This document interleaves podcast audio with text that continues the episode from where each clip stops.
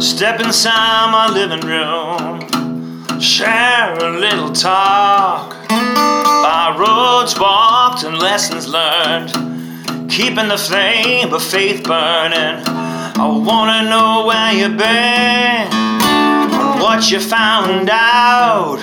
Spread some light in the darkness, spread it all about. In the height in the hat, put it all in the hat.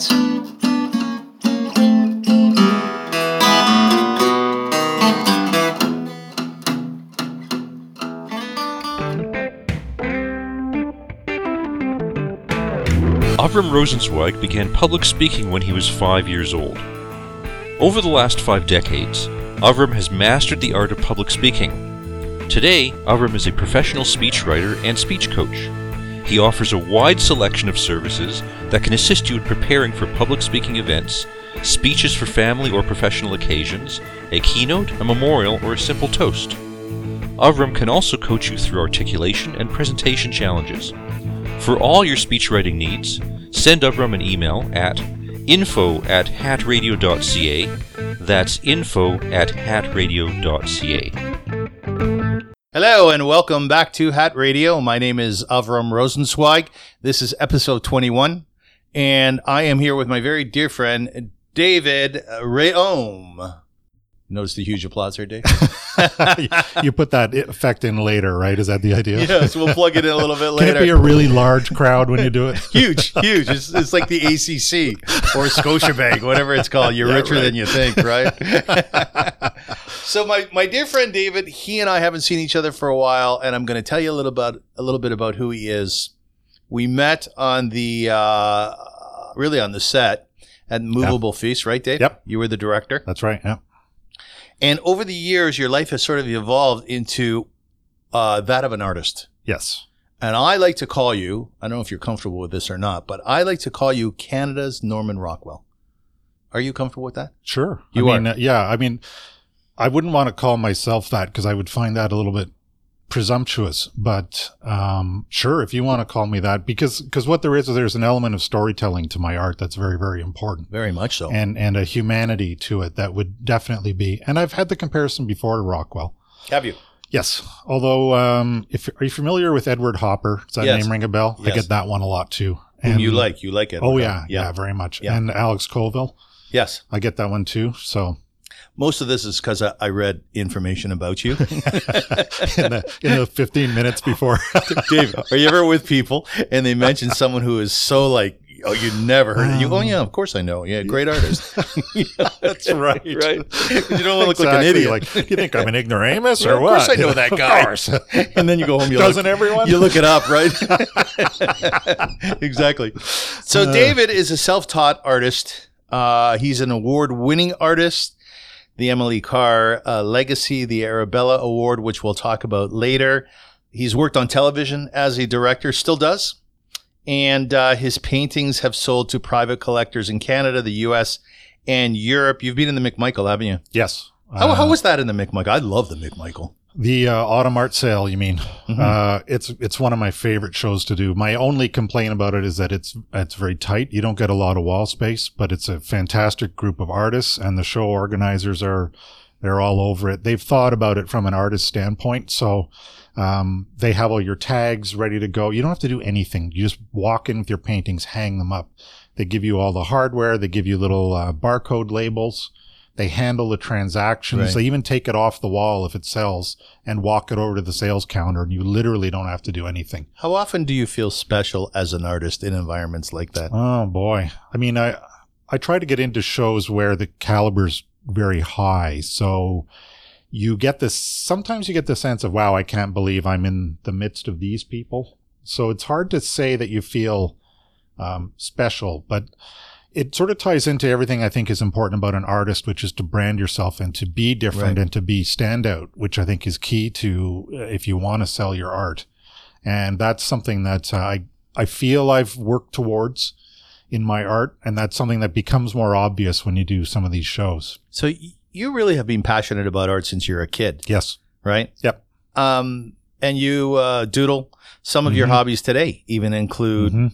comic, I guess, characters from uh, comic books or Yep. that sort of thing, right? Yeah. So you've been doing this your entire life, and Yeah. your brother Ross is a very well-known Mhm. artist as Yep. well. So this is in your blood, really. Yeah, absolutely. Right. And uh, other family members, my brother Mark as well. Uh, he works at the CBC. He was a comic book artist as a kid, and we worked on comics together. I mean, it was our summer hobby. Would be Really. we might spend eight hours at the drawing table, laboring over our comics of our superheroes and so on. And That's very cool. we would we would package them into an issue and sell it every month and yeah it was a lot of fun i mean it was to the point where i thought at one time you know excuse me i might become uh, a commercial artist or comic book artist i definitely looked at that as a possible Yes. career yes. but then ultimately for a bunch of reasons i steered towards television and film so right. And that's where we met. exactly So it's good you did steer that Mm-hmm. way. you wouldn't have met me. this wouldn't be happening right at this exactly. moment Something else would be happening. There'd be another guy across the table, and I don't like that guy. so, Dave, so Yeah. let's talk a little bit about your background because I think it's Mhm. important to set the context here. Yep. Six six kids in your family growing up. yes that's right Your father was a politician. I think Yep. in 1963 he Yep. was voted into the House of Commons. That's right. And he was one quarter Ojibwe. He's a he's a quarter Ojibwe. That's right. So Right. he's Métis because there's the French element in Rayom, and uh, and what's really interesting is that Louis Riel was Métis, and he sat in the House of Commons. I I think it was probably around the 1870s. There wasn't another Métis to sit in the House of Commons until my dad did in Wow. 1963. Wow. So uh, he's kind of got that claim to fame. Uh, he only served two years. And then um, in 65, he was uh, voted out, basically. And he was never hanged No, like Louis Riel. he didn't lead a rebellion and Yeah, he shoot didn't. people with rifles or anything. No, no, none of Yeah. that. No, but but your great great grandfather was friends with Louis Riel. uh, Bannatyne. Yeah, AGB Bannatyne. Bannatyne. Yep, Yeah. that's right. Yeah, So you heard stories about that growing up. for sure. And um, and the whole Métis heritage thing was an interesting angle, uh, especially my grandmother, who I knew quite well. Um, you know, she was half and half, and the family lived. Uh, they couldn't live on the reserve, and they also couldn't live in the White Town. They were literally between the two uh, regions. And so that's where my dad grew up. He was the only one in his family to get a university education. Was he? Yeah. They had uh, eight kids, I believe. Isn't that So, something? yeah. Do, do you feel that you belong somewhere in that light? Fr- in in terms of a culture, like a inter. Look, I'm a, cultural I'm, I'm, a, group? I'm a Jew. Yep. And I fit into the Really? Jewish. you didn't know that, did you? I don't I'm talk astounded about this time. I wasn't expecting to learn things like this. Yeah, I don't talk about it. I don't like to say anything. I hate being a Jew. no, but Dave, Dave, Yeah. uh, things get passed on. So your father, he couldn't live on the reserve. They didn't allow Métis, right? Right. And did they also get special uh, taxation uh, privileges or no? So I don't know enough about it. This Okay. is quite a while ago. This is the middle of 1930s. So, Like, do you identify as being Métis yourself? um, you know, to look at me, you'd, I just I'm like a white guy, basically. That's Right. what everyone would think. Yeah, I mean, I I do mention it, but it's not as it's not a deep part of my everyday existence. Okay. uh, and I'm not sure how I feel about that. I uh, sometimes I wish I, and there's still time to embrace that a little more. Well, I have to tell you something.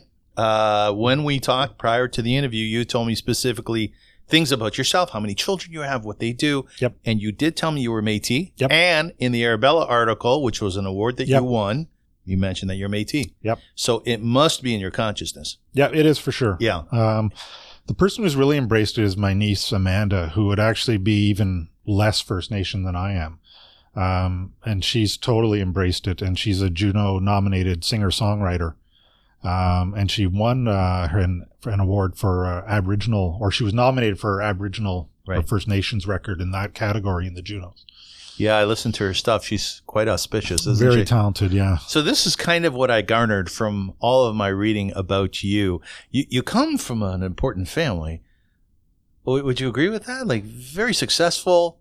a lot uh, of storytellers a yeah. lot of uh, yeah there's uh you know there were a lot of achievers in the family certainly in the, the sort of storytelling media realm of things like uh, my sister has her own production company Yeah. she toured with alanis morissette Uh, my my brother Ross was a, before he was a painter was a rock star with a band called Roman Gray, Yes. and they had a song that went to number one in Italy. Which song was it? Uh, I was it IBU? Can't remember which one it was. You had a few hits around that time, but one of them went to number one in Italy. Right, so, right. Uh, and my brother Mark is in radio broadcasting at CBC. So there's a whole. I made films and things. So, yeah, there's a there's a entertainment element to our family that's there, pretty prominent. I- Is that hard to live up to, or is that just not an issue with you? I, you know, growing up, our our childhood was so entertaining and interesting. I Yeah. don't think that uh, I don't I don't think we even considered it like that was normal. That's what you to did. put on plays and make movies and do that was just you know I don't know that's what we did right so you had a blast as a kid oh yeah yeah in in Ottawa. We're in, speaking of, right? Ottawa that's Yeah. right Were you yeah. actually born in Ottawa? Because yes Ross was born in Saskatoon, in in Saskatchewan. Yorkton uh, I'm the only one of the family born uh, east of let's say Manitoba Yeah. uh, everyone else was born like way north or in Saskatchewan or my sister was actually born in Aklavik which is on the uh, Arctic Ocean Really? Yeah, because that was the time when my dad was a social worker in the north, and they kept moving through all these little communities. Oh wow. And she was born in a Klavik, and it's, an, it's like the picture of the hospital's hilarious. It's this rundown shack, basically, Like on- you'd see in on the Second stilts. World Yeah, War, right? Yeah, exactly. Yeah, yeah. right. Yeah. So yeah, they were all born way up there, and I was born in Ottawa, and I was born just after Dad got elected, and uh, so I don't really have the North in my past like the rest of them do. Yeah. Um, and they brought me up north in '65 when Dad ran for re-election, but I was a toddler. I don't really remember. But all the rest of them have that in their built into their DNA. Mhm. I mean, It- there's the family photos. They're in mucklucks and uh, and parkas and Are all they? that stuff. And yeah, and there's dog sleds around, and it's really cool. Yeah, it's kind of interesting when you take a look at the body of your work. Mhm. You've done a lot of stuff on Ottawa. You've done stuff on Paris. Yep. There's even a piece you've done on Helsinki. Yep. Right. And Yep. I don't know if there's anything in the north. Is there? Northern Canada, no, I not don't really. Think so. I mean, I've done things that are quintessentially Canadian, like a kid with his hockey stick and skates going to some outdoor rink with like the northern lights. Could be anywhere. Really. Could be anywhere. Yeah. It's probably north, but it's not specific. Right. So yeah, yeah. Now, your, your mom, um, Helen, was Yep. a, a travel agent. Yep. Right. It- Yep. I, I always say that you get something out of your parents' career. yes, And, I, have said many times my father was a rabbi, so he would bring home books. yeah. Right? I have a friend whose father owned a sports store, and she would have the Adidas, the the Roms, and the Mm-hmm. Pumas, all of the shoes that came out. So your mom was a travel agent. Did- Did that mean you got to fly to Egypt for fifty dollars? not quite that far, but we did get special deals. Uh, she would do these things called fam trips, where they uh, short for familiarization. Right. and where they would send the agents to wherever to, you know, they do a bit of work at the local office, but then they also go out and tour the sites. And so she would get great deals uh, for the whole family. And my parents both loved to travel. They we're- they've been all over the world. And so sometimes we'd go along. So, uh, but it's tough with six children, right? It must be. Did you guys ever do an RV trip or something like that? We did- oh, we did. We used to do the classic drive out to Prince Edward Island in the station wagon. All Did- si- did- all eight of us. Did someone throw up in the car? oh, of course. Usually it was my sister Jocelyn, the one, Right. the one sister. Right. Uh, and we used to joke because we used to camp at campsites. Yeah. So there was the the barf bucket that was always in the car. It was like a metal pot without a handle. Well, we used to joke that later on that night you'd see you know the baked beans simmering and it would be in the same pot, right? I can My imagine. mom, of course, you know, claims that wasn't the case, but you know, we like to rib her on that one. Right, your mom would go, yeah, stop it, kid, stop it, right? well, your parents are still with us? My father is deceased. Uh, he died in 2013. My mom's still around. She's going to be 85 this year. How, how is she? Oh, she's great. Is she? Oh yeah, she's uh she's gonna outlive me for God's sake. You think Uh, so? yeah, for sure. Uh, she's a l- little dynamo, you know, all five foot three of a little tornado of energy and activity, right? So, What does she do with her time? well, she's looking after her uh, my stepdad, who's uh, not in a very good way. He's uh, in advanced Parkinson's, so Mm-hmm. Mm, I'm sorry. he's in a home, and she spends several hours with him every day. Yes. Um, so there's that. So she's out in Saskatoon actually again. So. Oh, is she? Yeah, yeah. She moved back when she married Derek. It's a it's a, b- a bit of a rambling story, but to, to make it really short, my my grandmother, Nana Gessler, who Yes. lived in Saskatoon her whole life, was constantly pestering my mom to move. You've got to move back to Saskatoon. I think, you know. So, You sound like Yo Schmengi. so what happened is that my mom always, you know, blew it off, blew it off, and then finally my my grandmother died in 2000, and my mom went out for the funeral, and there just happened to be a high school reunion going on. My parents were split at this point, and she met up with Derek, who she knew from high school. Yeah. and they married, and she moved back out there. So basically, about a year after my nana died, my mom moved back to Saskatoon uh, for good. Do you go to visit her?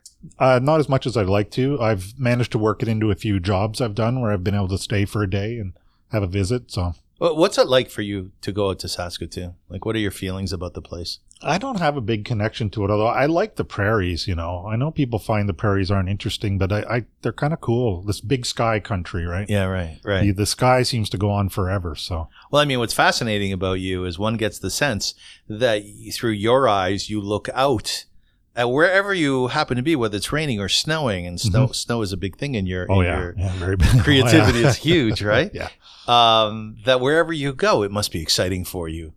yeah, and I, I love Canada, and uh, and I actually love the cold, which uh, You do, eh? sounds a little perverse probably to a lot of people. Well, you're a but- hockey player. yes. Yeah. Yeah. What position do you play?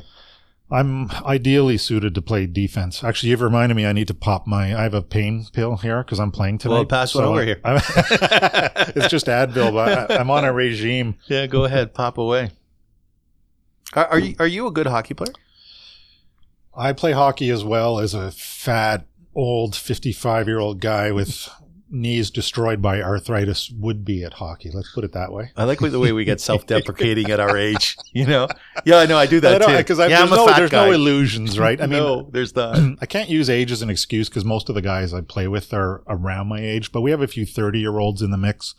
And lately there's been some 19 year old kids coming That's out, not and good. it's just like, pff, No, just nobody wants that. Forget it, right? How's your peeing? Mine's like all over the place. What do you mean? Like you, like you missed the target? Yeah, Oh, you mean yeah, you like when you were a constantly- kid, yeah, prostate thing, you know. Oh, yeah. Yeah. Yeah. You Is good with do You have that, to or- get up in the night to do Yeah, I get up in the night. Do you? Uh, I try not to. I I'm usually can get through the night without, but but there's it goes through your mind, right? like you're lying there at three in the morning and Saying it's to yourself, like, should, I, I should don't get- want to get Yeah. up. Right, Like, so I'm nice and comfortable, but if I don't, can I make can I get through to like the six? night. then you wake up and your bladder's bursting, right? I love it. so, so, so, Dave, you Yeah. you, you got married a uh, second time. yes, I met your wife. It was Yep. Mm-hmm. really nice. You came to one of my art shows. yes, in fact, it's the only art show I've ever done, and Yep. I, it was so nice to see you guys. it was great, and we hadn't seen each other for probably ten years, maybe. right. at that It'd been a point or long more. time. Yeah, yeah. yeah. And she's lovely, Yeah. your wife, just lovely. So Yeah. how's the how's the second marriage? Oh, it's fantastic. Is and, it? And you know, right from the get go. I mean, uh, she and I have hit it off uh, from the first time we spoke on the phone. Actually, we met online on the Plenty of Fish website, Did you? and Yeah. our first phone call was great. And then the first time we got together for coffee, we ended up spending two hours together, and uh, it's just it's just gone from there. She's fantastic. Is she? Uh, oh yeah, we are. You know, we're just so in sync with each other. Uh, there's so much respect. It just uh, Siobhan's the best. So What what what do you love about her? uh, soup. She's a super generous person. Uh, she's very loving. She's so selfless. Uh, it's always about everyone else first. Uh, she's just kind, and you know, uh, she's she's been a social worker her whole um, her career has been in social work. She dabbled in some other things, but you know, and e- even she started in the area where they have to go do uh, apprehensions of kids, which is a really rough go, Yeah. right? Like she'd have to go in with the cops and stuff, and Yes. and all of that didn't make her a jaded, cynical, or hard person. She's as empathetic and and human and warm as as ever, you know. And I just love that about her. And I have a quick story about her too, because when we first met, was uh, we'd seen each other for maybe about three or four months. And I saw this thing online. It was an opportunity to go to Scotland for an artist residency Yes. with the Glen Glenfiddich uh, Brewery Mhm. and I would be gone for three or four months. And we were at that phase where you sort of want to spend every moment together, kind Yes. of thing. And so I brought it up to Siobhan, saying, and I was concerned, well, you know, it's a long time to be gone. And, you know, and her, her instant reaction as soon as she Uh, heard about it was, oh my God, you have to apply for that. That's cool. So it was so much about me and what I was going to do. And uh, you know, anyone who's going to shower s- attention on me is just automatic. Yes, Anyone I know appeals that, to my Dave, yes. vanity. It's just, you know that about me. That's what we used to say about you behind your back. Dave's so freaking needy, man. Marty would go, I know, I know. That's Dave, eh? Here comes Ray Ohm. so Dave, that, Yeah. Hmm. that begs the second question is is are you uh, do you feel like you're deserving of, of that sort of love? oh wow, That's a good one. that is a loaded one. I mean, I think that all people who are of good character and are respectful and and and give love are deserving of love. Mm-hmm, And So- are, are you good at giving love? why, why are you laughing? you knew what show you're coming on. It's not CBC in the morning, you know. I'm probably a four out of ten at giving love. Well, look, if she's that type of woman, she's got to be nuts about you, right? I would say so. She looked like she was. Yeah. Well, it's early in our marriage. There's still lots of time. There's time. so, no, but here's how I look at it. Okay, I have intimacy issues. So, uh, you know, I've had relationships. Uh, my longest relationship was seven years, but uh, my shelf life is somewhere around three years, four years tops. in any relationship, you Y- mean? yeah, yeah. Like I'm getting bored of you already. yeah. Well, ditto. It's good. We're, we're gonna get some good uh, YouTube moments here shortly. We are, we are, we are. so, so I don't have a long shelf life, and and I just uh, get s- kind of frightened when I get too close to a woman over time. So I can't stick in. I can't stay in there. I'm friends with all my exes, and they will say all. They'll all say that. Mhm. I wish I was different, but unfortunately, so far I'm not. Your your first marriage lasted how long? Twenty-six So years. that, that's a success, isn't it? sure. And Yeah. and the three kids produced by that union That's a are success. testimony to that too. Yeah, absolutely. So you can stay in a relationship for a lengthy period of Yeah. time. You don't get scared Yeah. and run. No, no, Well, there you go. no. I I took my wedding vows very seriously. Yeah. You know, uh, even even though I I was twenty-two when I got married the first time around. Were you? Yeah, but I took it very seriously. I wasn't going to abandon ship. Yeah. As soon as there was any trouble, and uh, you know, and the kids were adults by the time we broke up. So uh, you know, we just uh, we just went our separate ways, and that's that's that. I mean, I don't, you know, we're still friends, Are you? so that's that's good. I'm glad about that. Oh, Yeah, that's very but good. it was a tough process. That's a that's a really hard process for anyone who hasn't gone through it. Uh, it's not easy. yeah, yeah. We should probably stay away from that right Okay, let's do now. that. Yeah. Okay. so how about the Jays? yeah, exactly. Give me one of your painkillers, you know? yeah, right. No, no. What, what what I find interesting about you too is you're both in the box and outside of it. And why I say outside of it is because you're an artist. I mean, that says everything about being outside of the box. It's very hard to be an art- artist in Canada. Right. But then on top of that, you have three beautiful kids, Yep. all of whom, thank God, are doing well Yep. in life. Mhm. One is on CBC. One works for Be- One- Rogers or Bell? One, uh, okay, so the, the oldest is Ross. Ross. He was a, a segment producer at TSN. Yeah. He's now gone off and made a documentary about. Uh, have you heard of the Butterfly Child? If you haven't, this No, no. this will change your life. What is it, David? His name is John. His name was. He died about a year ago. Uh, Jonathan Pitra. He was a young boy from Ottawa who has this horrendous skin condition where basically his skin will come off at the slightest touch. Whoa. and he had to be had to bathe every other day and be wrapped up like a, a mummy basically to even exist in the world and he was in chronic horrible i mean 11 out of 10 kind of pain but he was such a plucky kid and the ottawa senators kind of took him under their wing Yes, I saw. so they sent ross out to do a, a piece on him and he and jonathan he just loved this kid so Did he, he? he traced he tracked him for three years through all his treatments and he left TSN and went to cover Jonathan's story uh, in documentary style. So he has this incredible footage of that whole journey. H- uh, and how? And what's the documentary called? There's no working title yet. He's in the editing Okay. phase, but he has a Okay. mountain of, of footage to review. And Yes. it, it's very difficult, I think, for him because I think for three years, and then with Jonathan ultimately passing away, Yes. it's very hard on Ross. It's there's a bit of PTSD going on with that, I think, because it was so uh, he was so emotionally invested in the whole thing. And Jonathan was just a fantastic kid. I liken him to uh, Terry Fox. I think he's this the next generation's Terry Yes. Fox he- because his courage in the face of his odds. You know, he was such a fighter and had such a great spirit. And our problems are tiny compared to this boy's daily routine, right? Yeah. And so anytime now, like I think if I'm going in for some painful procedure or something, I just I think of Jonathan. It's like I have no right to complain whatsoever. What? Uh, we'll just let the siren pass. What were you like when you saw this little guy and his skin was so bad? Because that stuff freaks me out. What What are you like with that? I'm pretty tough about sort of medical or You I'm not are tough? squeamish. Yeah. Yeah. So like when your your kids were little, this is really no compared. Then they would vomit on you. You'd be cool. Ah, it's nothing to it. Nothing. Okay. No, uh, I would, I would opt for you know when you open the diaper. You have a boy. You have a open the son. diaper and suddenly there's They a pee on fountain. well, I just put my hand out to deflect that because it's like I can wash my hand right, but I, I don't want to hose down the whole uh, nursery. So I would just stick the hand in and just deflect it into the diaper and just You- wait. And, uh, You should run Yeah. these father programs. You should be like in charge of those. People would come. Your second child? Tell us about your second child. Allison. Allison. So she's now working at uh, Bell Media. Yeah. She's a junior television executive, or she's training to be a TV executive, basically. So she's a she's a coordinator right now for all kinds of shows that uh, CTV runs, big ones like The Amazing Race Canada and all that Mhm, stuff. mhm. The thing that your audience may or may not know about her was.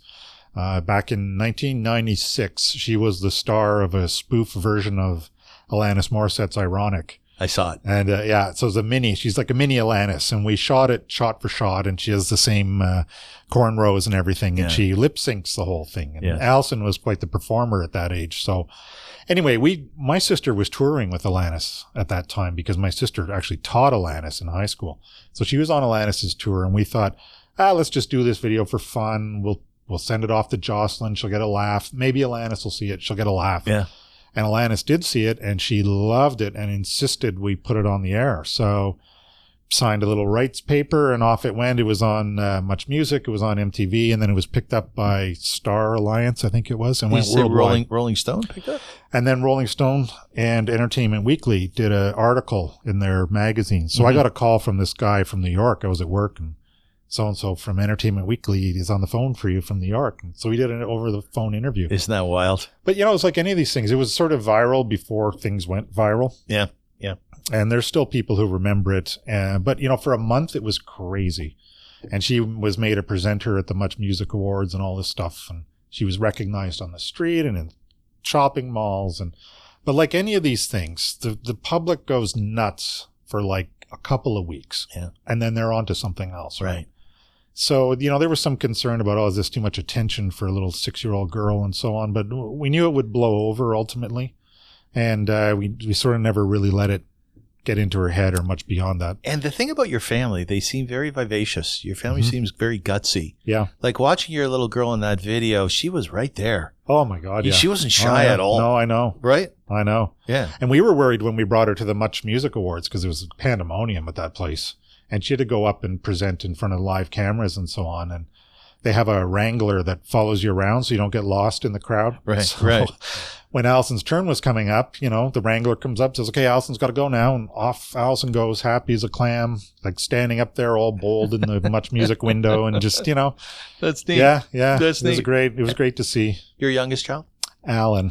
Yeah, we could do a whole show on Yeah, Alan. yeah. Yeah. He's a lunatic. You met him. He was on your show. yes, he was. Oh. Yeah. Uh, he's he's crazy, crazy, crazy, and funny and brilliant. And he's just finished eight years of post secondary. He's just become a medical doctor, and he's got his residency to be a brain surgeon Yeah, at it's the friggin' nuts. University of Alberta. Yeah. Your son is a brain surgeon. Yeah. Well, Wow. we knew he was either going to save the world or destroy the world. We weren't sure. So he can do a bit of both. yeah, it's Yeah, maybe beautiful. he will. It's Maybe perfect. like Doctor Evil or wow, something. what's he like? Oh, first of all, he's hilariously funny. Yeah. O- originally funny, and then I- I'm not just saying that because it's my kid. Like anyone who ever met him would just be entertained by his antics.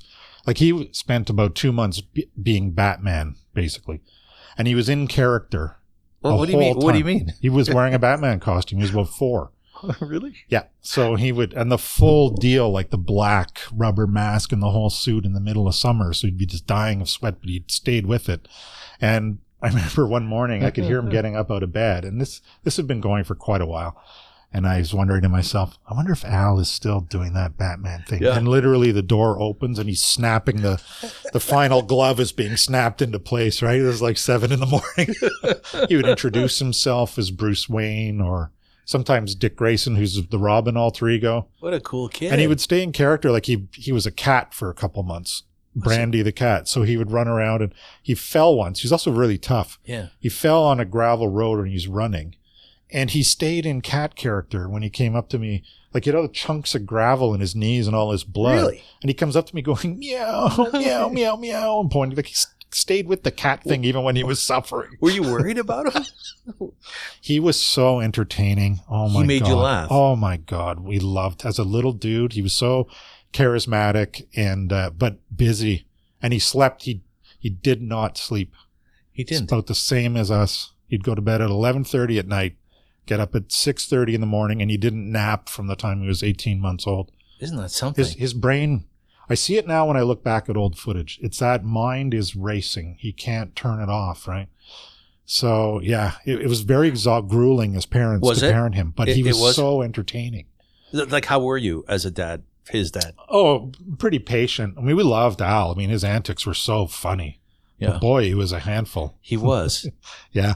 Yeah. And now you should see him. He's like blue-eyed, blonde. Uh, he's got the chiseled abs. like a He's- great looking guy. Oh yeah, yeah, I could be a model. I mean, and again, I'm not. That's other people tell me this. I'm not trying to sound like one of those parents. Yeah, yeah. And uh, you know, he comes in with his doctor stethoscope and stuff, and it's just like he's a killer. Right? He's like Doctor Kildare. we often talk about uh, uh, children, people becoming doctors, and there's a certain fame, fame in all of that. It's a very auspicious thing to Yeah. evolve into. What about being the parent of Yeah. a doctor, in particular, a future or a brain surgeon? It- Yeah. Like, do you hang out with doctor parents, or when you're with just your No. regular friends? Is like, oh, my son's a doctor, you know? It's it, it's a great gag every now and Is then when it? you can mention it, and then what's Yeah. your son doing? Oh, he's a brain surgeon, you know, because it's like a rocket scientist. or a brain surgeon. "Oh, Yeah, yeah, yeah. uh, no, you know, I I don't. As long as he's happy, yeah. honestly. Yeah.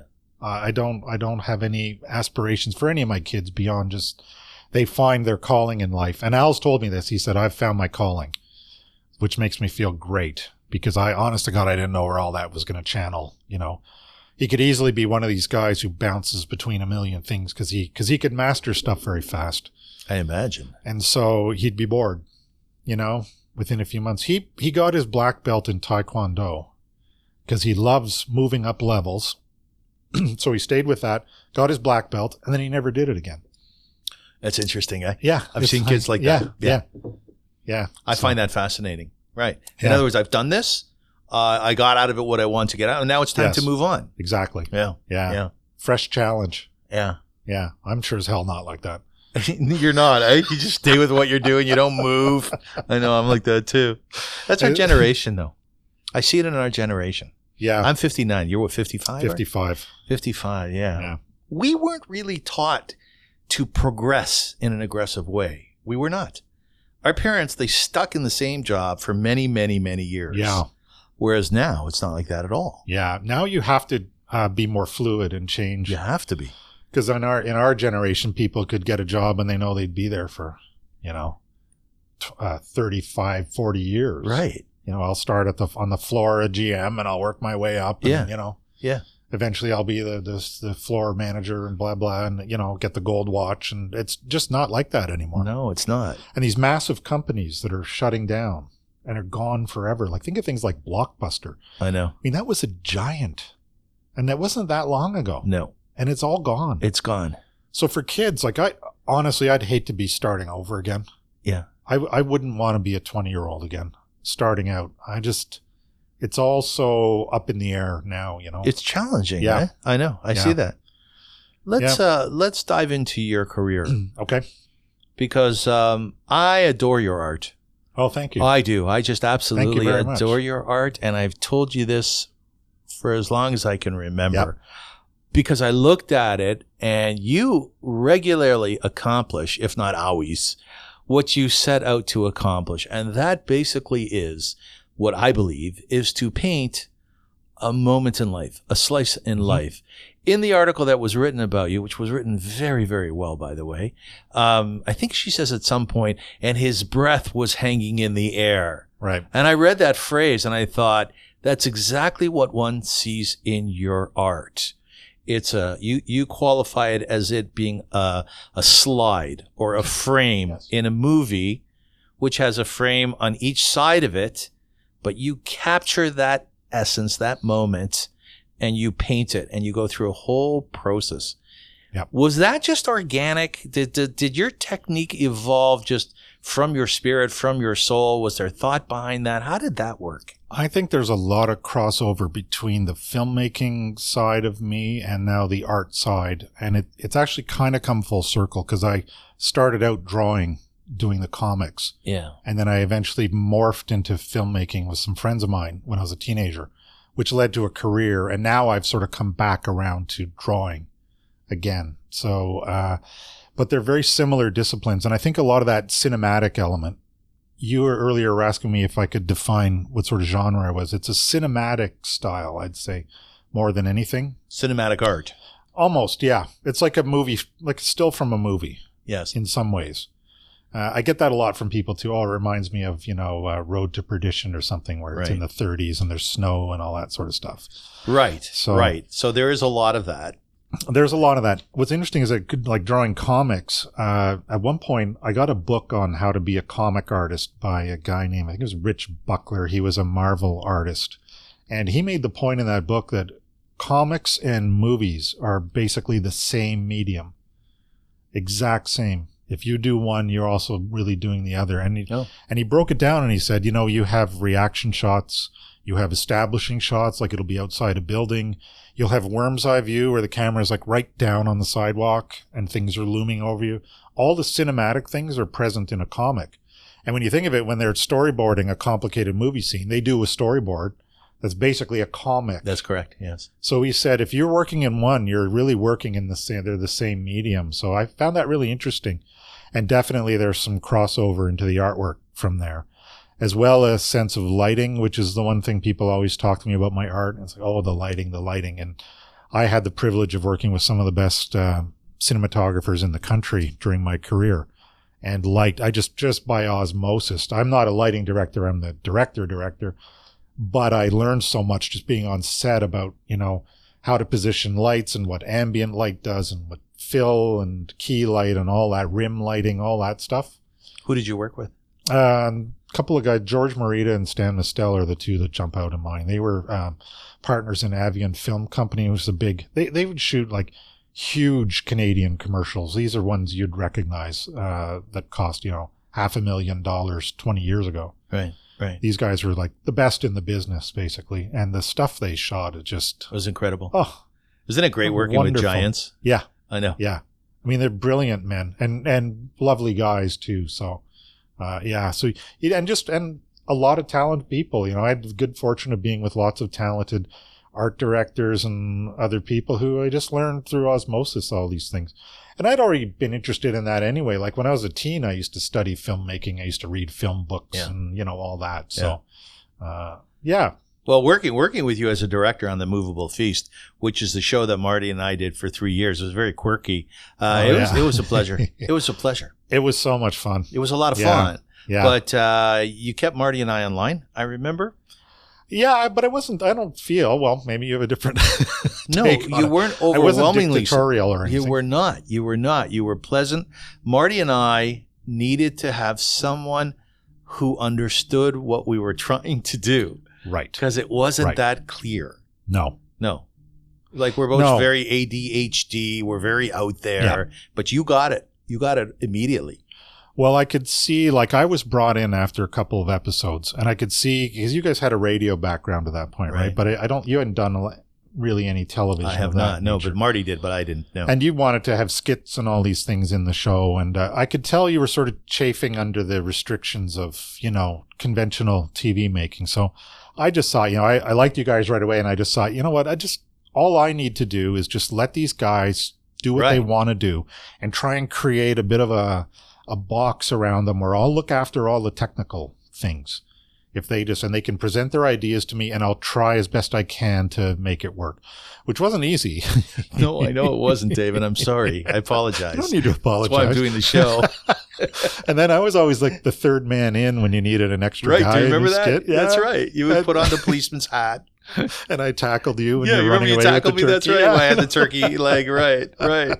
My favorite was I think you were a matador was that the Mexican yeah, I- episode? I, was a matador. Yes, I was. and it was decided for some god this show i mean freud could do a thing on this If like i was a bull but i was courting marty who was a senorita i mean just weird Those were the and the days. costume remember our costume supplier vicky yes, Vicky. Yes. so I, we said we want a bull costume because Avram's a matador and he needs to fight a bull to Right. win Marty's head. So she gave me what was essentially a cow's costume. It was like Elsie's the cow's face and a black onesie that had udders on it. And I was like, all right, but that, but she gave me black gloves and I thought, okay, I I need to have hooves if I'm going to be a bull, right? Yeah, you should have hooves. Right. So I Yes. got disposable paper cups and Did I you? wrapped them with black electrical tape and This is I the put those brilliance. over my hands. This is your brilliance. And then you and I, we went out to a park, and I remember we had a fight, and I couldn't see a damn thing. And with the hands being helpless and like basically blind, it was just. Those are crazy days. was I haven't thought chaos. about that in years, Uh, but it was yeah. fun. It was a lot of fun, Oh, right? yeah. yeah, Yeah. it was a lot of fun. No. But the other thing that you know, what happens is in television world, this was the other thing that was uh, particularly when we did the recipes. This became tough for you guys to manage. Was that you have a vibe where it's like this show where you like to speak for a long time. You get to know the person, like it's it's unhurried. Right. And we would have these recipe segments in the middle of the show that were six minutes long. And there's all sorts of things that have to be delivered in that six minutes. You got to introduce your chef. You got to discuss what the thing is. He prepares it. You see the finished product. Yeah. So it's all these things that basically can only be a, like a minute long. And sometimes we would roll, you know, 45, 50 minutes in those segments to finally like get it all down to Just to business. nail it. And then we had to, we would have to go and edit that down to six. And you, you're just, you're gutting it, right? You're cutting out 90% of it. And, And- some really good stuff. Oh yeah, oh yeah. Yeah. But the problem is because the recipe is advancing, you get these enormous continuity errors. So let me give you a little example Yeah, how one of tell these me. would go down. Yeah. Because I kept trying to convey to you guys, look, guys, we got to get closer to the six minutes in our raw time. It makes it easier for editing. So, like the chef would, let's say you're browning some beef for some tacos or something, right? Right. So chef starts out, he's got raw beef and he start, okay, now we're going to brown the beef, puts it in the pan, starts browning. Then Marty would launch into a story about like a party he was at. and this story might take three minutes long. Well, it just, I can't run that story no matter what, right? Cause it's just going to kill the segment. So Marty's going on and on. Meanwhile, the beef's progressing. It's suddenly gone from pink to it's getting brown. It's getting brown. Yeah. And then you'd be on the side and you'd be bored, right? at all this. And so, and Visi- you're, was I visibly bored? Was I visibly bored? well, you love, you admitted it too. You said you love to stir the pot, right? right, right. So you would go over and get like the flour bin. And, and and while the stuff's and Marty's talking and the beef is browning, you would dump some flour on the chef's head. So, yes, I remember that. so all of a sudden, chef's covered in flour. So, but what happens is, in TV land, you got to edit all that out. I have to, I have to cut Marty's story out. But if I do that, suddenly the beef goes from pink to brown, and the chef inexplicably has He's white flour all over. all over him. So then I need to show the moment where Avon dumps the flour on him. But Marty's in the middle of the story and I can't get in there and have some s- little. So it, Precarious. this was the type of stuff I faced in the other wow, room. wow. So You really earned your stripes on that show, didn't you? I didn't it's so realize. funny because I, I used to think, you know, I'd get through those edits and I'd go, oh, well, that's not too bad. It's not that choppy. And then I'd see it years later and I'd say, oh, that's just a mess. Jesus, look at that's- that That's edit. just brutal. It's incoherent. I'm really sorry, Dave. I apologize. Oh, you don't need to apologize. No, I don't but think that's so. the thing. You guys were it's a it's an unhappy marriage of those sort of mediums Yeah. where it's free form and you can talk forever and television is very stringent, you know. You got to hit marks. Things have to be lit like you don't have that same free form, That's you know? very true. So- That's why I love radio, by the way. Yeah, I, I get that. I adore Yeah. radio. Do you like radio? Uh, I do. Yeah. Yeah. It's actually great when I'm painting, just to tie it all in together. Uh, podcasts are great when I'm Uh, painting. you know, while you were speaking, by the way, because you're very articulate, oh, thanks. I, I think so. I, I, I was thinking you could probably do a great podcast. yeah. Yes. Uh, Yeah. I'd, I'd love to. Sure. I I think you do a terrific podcast because you you're a storyteller by nature, right? yes. Which is what you need. Yeah. in this medium. Yes, exactly. Right, Yeah, right. you got to be able to spin a yarn. I credit my father for that. you do. Yeah. I know you do. Yeah. I know you do. By the way, we never finished talking about your No. mom. So, hey, just tell me one thing: was there seemed to be a, a lot of vivaciousness in your family? Yeah. W- w- was your mother vivacious? My mother was Like a uh, a character? Was she a character? not so much character. No, I mean she's uh, you know, my mom is incredibly plucky, uh, determined, always chipper. You know, the the if you get lemons, you make lemonades. person. Right, right. Uh, my father, who we haven't talked much about, again, you could do a whole show on him. He was an incredibly, uh, he was a lunatic. He was. He was a drunk and a rascal and a womanizer and and funny as all hell. And, this was uh, all and good. smart. uh, no, there were lots of negatives too. Were I there? mean, Well, he went from being an MP who was he was on a first name basis with uh, all the top guys of that era. I mean, he was personal friends with Chrétien. He knew the original Trudeau, Pierre, and all those Mulroney, Clark. Knew all those guys. Uh-huh. Yeah. on a first name Did basis. they bring? Did he bring him home to your house for dinner? Uh, I don't remember them Honey, per se, but Gretchen's here. you he know? was he was my dad was really big friends with Lincoln Alexander. Was He's he? like a hero in Hamilton? Oh yeah, he used to bring Link by the house all the time. That's a great man. Oh, Link was amazing. Great man. We loved him. Yeah. He was so great.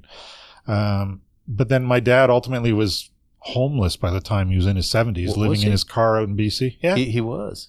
yeah. He literally allowed his life to crumble away. Um, he was eventually diagnosed as bipolar Yeah. which uh, we always presumed growing up that he drank a lot. I mean, the guy lived to be 81. and It was, it was pretty phenomenal. What, what was his choice of uh, Of drink? What wasn't. Oh, everything. Right, right. what what isn't on the list would probably be quicker. Uh, yeah, he'd drink scotch or whatever, right? He'd start going in the morning with the mug that's supposed to look like coffee, and Yeah. uh, but we used to think that it was a Jekyll and Hyde scenario where the the alcohol turned him into a, a lunatic. Yeah. But it's actually it turns out he was bipolar and always was and was un- undiagnosed. You love your dad? Oh sure, You yeah. did love him. Oh yeah, he was an original. That guy was quite the character. Was I mean, he was he- a difficult man to be with because he was uh, he wasn't a mean drunk, but he was obnoxious. What was he? Oh, Like what? big, you know, is he was Mister Magnanimous when he was on. It was one of his his uh, bipolar benders. He and knew everything. and he would just drink a ton, and and everything was was big, and he would launch all these projects and get us all involved in stuff. And he never wanted to do the grunt work. He always was looking for cronies. Right. He'd always try and dream up things for my friends and I to make films about. And he was just, he was just a pain in the ass, right? And he was very irresponsible.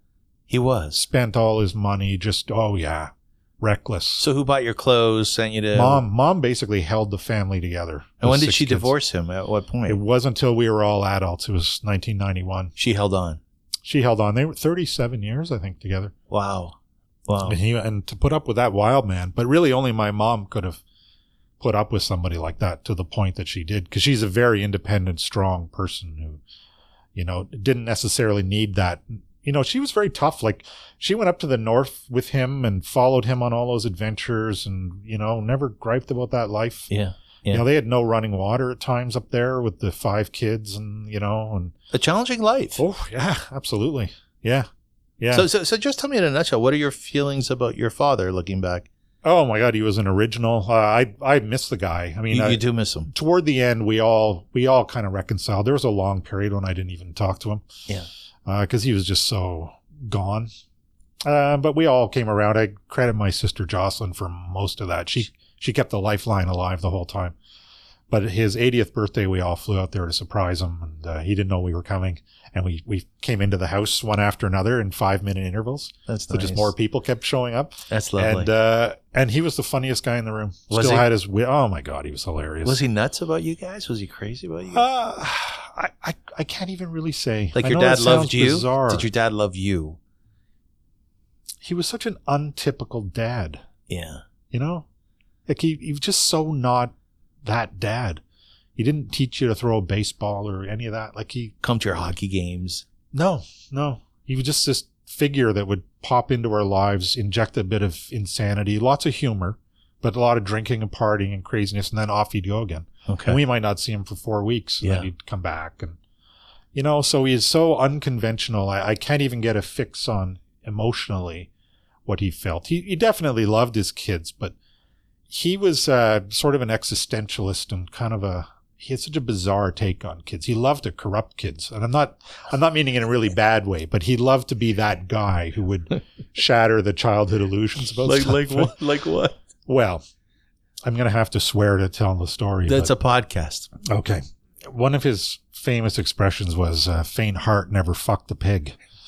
which is you know when you look at it if you analyze that statement that's actually that's technically yeah that's true if you have a faint heart you're probably not likely to fuck a pig but as as we found out years later uh, that was actually a shakespearean quote it's What was it? faint heart never won fair hand or something but this was my father like he would distort sayings like that but he wouldn't then let us in on the joke we might just find that out years later on our own so it was it was good enough for him to say these things and have these expressions. So he would, you know, if it, women he didn't think were attractive, he'd say, you know, oh, she's no day at the beach, and you know, he'd have a cigarette Right. and he'd fire his cigarette down. Yeah, a lot of the old guys talk like that, Oh yeah. and you say to them, "Don't don't say that. Oh yeah. yeah, Right? I know. Don't talk like that. No. It's not nice." yeah. And he's totally of that era, right? And all his drinking cronies are of that era. And, you know, But Dave, here's the kicker: he was your dad. Yep. that was your dad. Mm-hmm. that was our dad. Mm-hmm. You only had one dad. We never really compared him to other dads, or I, I don't Whereas you know. could have. We could have, but you know the the one advantage I had, I had the four boys that were older than me, and my brother Gene was de facto dad in terms of he would beat up the bullies or he would, Would teach he? us how to throw a football or you know like he was he was that guy you could look to if you needed that uh, older. He was eight and a half years older than me, so, So he took care of you. he, he- but he wasn't always there. either. He was off doing his own thing, but he would come in every now and then and establish order. And the the, the next two in line, Ross and Steve, were the real shit disturbers. Were they like what? Uh, just they were constantly fighting each other or, or using us to practice wrestling holds on. And, you know, It's like I'm choking, let go of me. I will in a I bit. remember once my mom rolled up my shirt sleeve and my, my, my upper arm was just black and blue because they'd been practicing their uh, punches on my arm. Right. And, you know, I, you never told your mom these things, No, right? no, of course not. Of course not. I remember once I was at school and someone wa- it was firecracker day or there, you know, around then. And, and I said, Oh, that firecracker couldn't hit, hurt me. This guy that I knew, a friend of mine, he throws it at me and it went down my shirt and blew up. Oh, And I came home with like just my whole chest was mangled. My mother said, What happened? I said, Well, I fell on my neck. 'Cause you didn't tell I them mean, why that. would we? I guess you didn't want to rat the other guy out, right? You were afraid your parents would get angry with you too, right? Yeah, What were you somehow. doing there? Yeah. I told you not to be with those boys, Yeah. right? yeah. Right. I mean, I, I just I look back and I'm glad I'm still here because You're still alive. some of the shit we did. It's like It's what? crazy stuff, right? I know. Dave, we should probably talk about your art. Yes, we probably should. I'm, I'm enjoying the hell out of this, by the way. We'll have to do like a part two. We'll have a trilogy or something. I Oh. I'd be don't a know. regu- I can be the Ed McMahon to your Johnny Carson. You're great, man. You're great. A wonderful storyteller. But in all of this, all of the stuff Yep. that you talked about, your brothers, your father, your mother, and so on, eh, you seem happy. Sure. Like you, you, you're happy about your background, your history, Yeah. right? Yeah. Even though some of it was nuts, Well, what are you going to do? it's yours. It happened, right? Yeah. I mean, uh, you know, I had some physical hardships as a kid. My I'd born with terrible knees that had to be operated on was a teen. How old were you when you were? Uh, I- like I couldn't really run by the time I was about eight years old because my cartilage was so defective in my knees, and it didn't stop me from playing football and getting them further mangled. And uh, so that so physically I was a bit of a wreck until my teen years, and then I started pumping weights and really got into that, and that became a bit of a wall. I was very painfully shy, Yes. so that physique became this thing I would go out into the world with, and you know, I was a, I was a tough guy. I was strong, but I was still painfully shy inside. I'm uh, a better person now than I was back then. So For sure. let's let's take a look at your art. Yep. Um, I'm gonna name some of the pictures. You- Absolutely, You, titled sure. uh, the night bus. Yep. And and what I want the listener to do is to close their close your eyes and just imagine what this description of a painting or this title of a painting might look like to you, okay? And if you're thinking of it in sort of almost like mystical terms, looking back on your childhood, yes, I remember those days, then you're probably getting Dave's art. Uh, you did a piece on the Pantages. Yep. Express Downtown is one of your art pieces. Into the Elements. Now, here's a good one The Dairyman. Oh yeah. Yeah, So tell us about the Dairyman. Explain to us what it Sure. looks like and why you painted it. Well, I actually found it. It was an archival picture that was up in a condo somewhere, and I, I got a snap of it. I think it was just the cart. It wasn't the man. Mhm. Mm-hmm. Uh, one thing I always like to do is put a human somewhere in the painting because I think it draws the viewer in uh, I don't like to feature the human though. No, you don't. So I won't put like someone's face right up close. In Well, fact, usually you they're might show- walking into they're walking into the scene from yes, you'll behind. show their back. Yeah. Yeah. because I think that's a way to draw the viewer in. You're sort of going in with that person, but you're not staring at that person. It's more about the scene. So the dairyman, I found this shot of a wagon, kind of a sort of dawnish, on kind of a muddy street. Looks like it's from the 1920s. So I did uh, like a pinky glowing sky, and the horse is waiting, and there's a dairyman carrying bottles up to a house, and Yeah. he's the only guy in the scene. Uh, and the, the pink sky is reflected down in all the puddles and troughs that are in the dirt and it's kind of Aprilish. Like there's no leaves on the trees or Right. because what I like to do in a painting is to have people to be able to identify what kind of day is it. So if it's uh, oh yeah, that's like an April morning. It's like 2 degrees. I know what that feels like or like a winter night where it's minus 5 and there's a gentle snow coming down. So I, I try hard to really, really, it's not just, you know, oh, I'm going to put snow in the painting. I try to think about the kind of day it is when I paint it. Yeah, and you do that so well, I must tell oh, you. well, thanks. I uh, was reading up on the development of your art piece, Mhm. and it's somewhere in there. What you do is you work on the background first, and you bring it forward to the Right. foreground. Yep. And you describe your background, I think, as having more layers. Yeah. Layered. Yeah. And then the foreground you described as being misty. Mist is that the right word? Misty. Well, the background gets mistier. The background More- gets mistier. Right. Gets right. mistier and mistier. Yeah. so it's almost like you're looking at realism, but you're not. Right. Right. Because what you would sort of want to do with a painting is you don't want to paint uh, the same level of detail everywhere all over the painting. Because that what happens is your eye likes to focus on things. So if you've got someone walking into the scene, you don't want them s- looking equal time at all the little windows in the background. Yeah. Actually, it's interesting. Is some of my favorite parts of my paintings are the parts way, way in the back that are very non-figurative. Like I actually don't like painting really super figurative stuff, Right. but I find I tend to bog down into it as I go. So I try to keep backgrounds simple, and I'll paint them full up to start with, but with each layer, I'll put a wash over it. What happens in real life if you're looking at a building that's in a distance and it's a foggy n- or misty day? It's called aerial perspective. The amount of particle between you and that object makes it get fainter and fainter. Right. Right. So I I do that in a painting. So I'll paint the buildings in the background, then I'll put a wash on. Then I'll paint the mid layer and I'll put a wash on that. And then the background's getting two layers of wash. So it gradually drops away.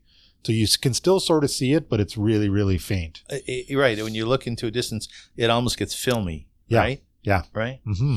you you did a piece which was called uh, delivering ice Yep. yeah so tell us about that piece Arguably my best piece, or people have told me this. I it's painted it quite a while ago. It's a scene of a guy in Parkdale delivering blocks of ice on a on a sleigh in the middle of the night. and uh, I, I'm just the cold, right? Like that's my thing about it is, I mean, how bloody cold was it to be manhandling these huge chunks of ice in Mhm. like February at night, right? So it's a very still, quiet scene. The two horses are just doing their thing, and the guy is at the back, back to the camera again, and there's a light on that's shining down through the block of ice and snow coming down. But uh, and I draw horses a lot, even though I'm not necessarily a horse guy this is what happens to you when you paint archival pictures. You end up painting horses, telegraph wires, old cars, spokes on wheels, ads on like all this stuff that you don't really necessarily want to paint. you don't want to paint it But but if you don't, I mean, they're just part of the scene, right? yes So like trolley cables overhead and all that stuff, lots of that. So so you grew up in uh, ottawa Yep. and i'm thinking i know ottawa it's a freezing cold Oh, city yeah. in the wintertime i remember i went to visit a friend of mine there i took my puppy max and uh, I- I think at three o'clock in the morning, I had to walk him. You know how puppies are, yeah, right? yeah. and and I remember him like getting buried in the snow because the snow was was up to my chest. Oh, yeah. I think yeah, very different than Toronto. Yep. So one can't help but think yeah. there's so much s- snow in your art because there must Yeah. have been a ton of snow in your childhood. Tons. I mean, I, I when I think of childhood, I automatically think of snow. You do. Totally. I feel like my childhood was spent in the snow. Do you? I mean, even though probably half of it probably was, but Yeah. because there were mountains. It's like you say. I mean, the can- there were canyons of snow. Yes. You know, your Yes. your walkways. They- They were. I mean, I was small, so I'm sure they weren't as large as I remember. Right. But it was like a mountain range running down the road, and you couldn't see if you're in a car. You couldn't see around the corners and things, and and just and being out at night, like being an 11 year old kid out tobogganing with my buddies at night and it was freezing cold. and, you Right. know, yeah. Right. Yeah. And you would come back after hours and hours. Like your mom would say, come back at dinner. Yeah. right? Yeah. And it was the weekend. You'd come back, you couldn't feel your toes. No. Right? and you'd have this cuff of ice. You know the the uh, Yeah. the cuff you have on your jacket that would all ice up, and you'd literally have like an ice handcuffs on Yeah. your on your wrists. Yeah, Yeah. I know. It was good for a kid, though. Yeah, It was good for, kids. Yeah, The Iceman's an interesting piece, by the way, because my mother used to tell me about the Iceman. is that right? Yes, she would. And he would Yeah. deliver ice to their house. Yeah, Um, they knew him, they knew his name. yeah. Dude, do you ever attach names to your characters? No, I d- haven't done that. I don't know. I don't tend to think. I I think I look at them as a bit of an everyman. Yeah. You know. Yeah. So it's sort of deliberate that I don't. And I don't really paint. I, I'm not a fan of painting humans. I know it sounds weird. No, you're 'Cause not. I just said I include them, but I I try to sort of dash them off and keep them kind of flowing and sort of wiggly and not not as well realized as everything else. Correct. And Yeah. your brother Ross is Yes. also a very well known Uh-huh. Yeah. artist. His characters, I think, are uh, a, a bit more um, developed. Yeah. Would you Would you agree with that? His style is more uh, old world, like old masters, you know, Yeah, they like are. the Dutch masters. Yeah, it's, that- it's that oil writ- as well. I paint in acrylics. Why do you paint in acrylics? Uh, convenience. It started as convenience, and now I've I've gotten to a point where I've I've sort of mastered all the techniques in acrylics so well that I I've tried oils a few times, but I can't find the vibe yet on it. Uh, I can pull off more or less. I got to a point after about five years of painting where I could pull off pretty much any effect I wanted to pull off, Oh, and, then- wow. and I could do that in acrylics. So I just haven't really ventured beyond it. It's dry in 15 minutes, right? So it suits my patience level. Like if I blow Right. something, Right. I can be at it again in 20 minutes. How many pieces have you painted? I've, I've lost count, several hundred. I've sold more than a hundred. Uh, yeah, I, I don't even know anymore. And your pieces go what uh, up to like fifteen hundred, two thousand dollars. Yeah, and down like in the 400s for smaller bits. But that's all. See, that all ties into the business of art too, right? And like pricing strategy and all this. And these are things I mull over all the time. Mhm. Like uh, we haven't talked much about the business of art, but it's a tough racket, and it's it's hard to find uh, the formula to be selling all the time. And you sort of think you're onto something, and then you're not. And then you you have a bunch of sales, and then you go four months without a sale, Mhm. and it's like ah.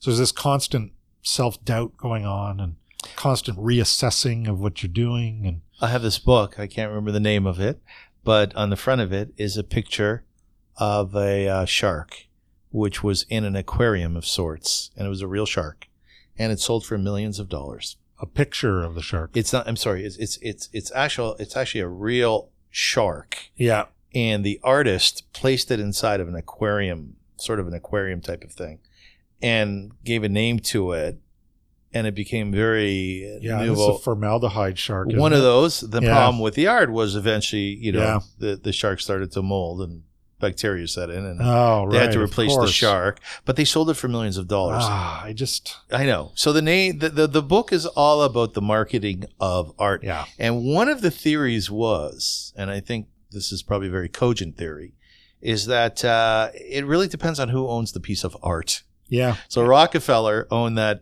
Uh, there were again a particular piece of art. It's the one with the stripes across it. B- uh, Bilo, Bigo, I forget his name. I'm sorry. Yeah. Yeah. And it sold for millions of dollars. And once Yeah. Rockefeller owned it, it sold for millions and millions of I dollars know. more.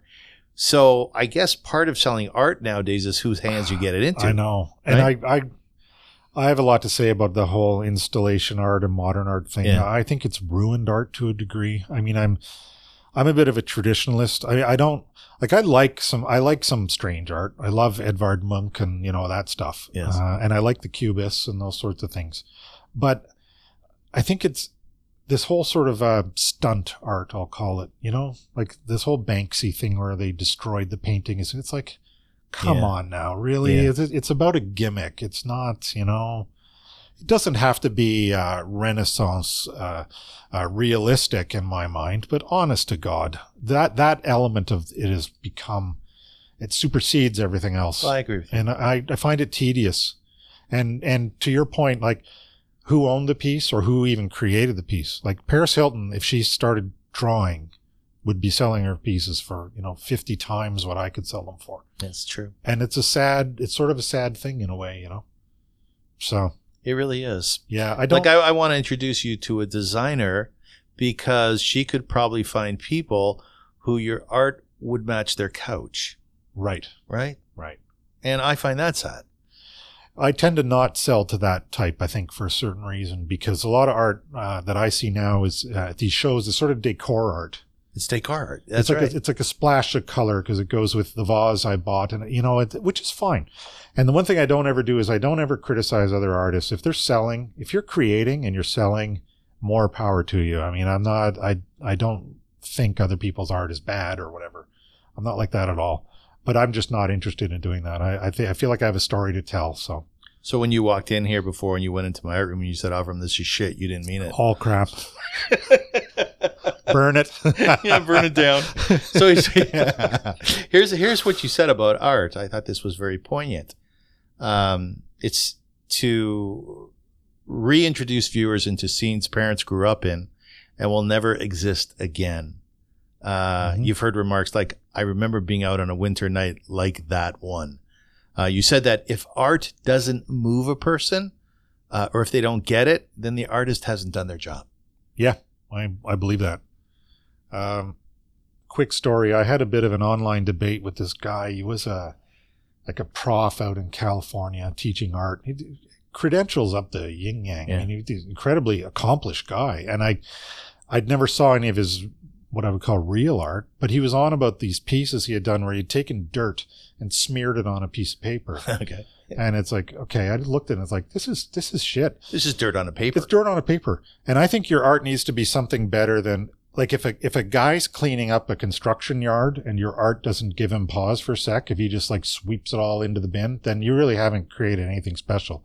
So anyway, a guy defending his art said, Well, the dirt is actually from Hurricane Sandy. It was disturbed in the New Jersey shore when the hurricane hit and I scooped up buckets of it and and he said, and once I tell people that when I'm at these shows and I tell them, then they're fascinated. And I just think, but they but you've failed because if i make a film i don't stand at the front of the theater and describe what's happening in the movie if people aren't getting it then Mhm, i've mhm. failed Mhm. it's a communication right they should walk it a hundred years from now someone should go that and dude doesn't need to stand beside it and explain it they should just get it so that's why i say it's a communication i think you need to it has to evoke something in the viewer that's to me is the best art connects right Yeah, that's right. You said, I hope my art uh, lasts many, many, many, many generations or years after I do. Right. right And, and Yeah. now I understand what you Yeah. meant by that. In other words, you want people to be walking through the McMichael in 100 years from now and saying, oh, yeah, I get that Yeah. piece. yeah Yeah. exactly yeah I have to tell you something, and I told you this before. This morning I was uh, r- looking at your art in preparation for the show. in your 15 minutes of cramming before I showed yeah, it up. was about 10. I didn't give you 15 minutes, David. um, and I, uh, I, I, my tears welled up with tear. My eyes welled up with tears when I looked at them, and I thought I wanted to tell you this, and I wanted to tell you this on the air that essentially you, um, you were successful at you what you set out to do. I looked at, uh, in particular, I think it must have been a scene that in Ottawa from your growing up years and I just wanted to go back to my past. I, Yeah. I was brought up in Kitchener, Ontario, Oh, okay. Yeah. and it was very, very Yeah. cold there Yeah. as well. And Yeah. I distinctly remember going out with my four sisters and my dear friends, and we would be playing all day uh, at Victoria Park or wherever it happened to be. And you know, even though there's shit that went on in those days, we all know that, right? yeah. Um, yeah, there, there's just the memories that they Ah, I evoke know. are really beautiful, Yeah. really beautiful, because we were a kid, right? I think that's a big part of it, right? Like Yeah, I think so, too. sort of pine for the early 1970s when I was a yeah. little nine-year-old dude and I was playing hock house league hockey. I was a goalie, and you know the family would all be there at dinner time. You just, Yeah. you know, it's like you'll never have that again, right? No. And uh, I, I guess that's what connects with people, but. You know, the adults in your life are probably all struggling and have all kinds of problems know, that you're it's true. oblivious to. Well, your dad was out drinking. I mean, you my know. mom was trying to pay Yeah. the mortgage or pay the rent and hold the house together. You're right, so- exactly. But some, some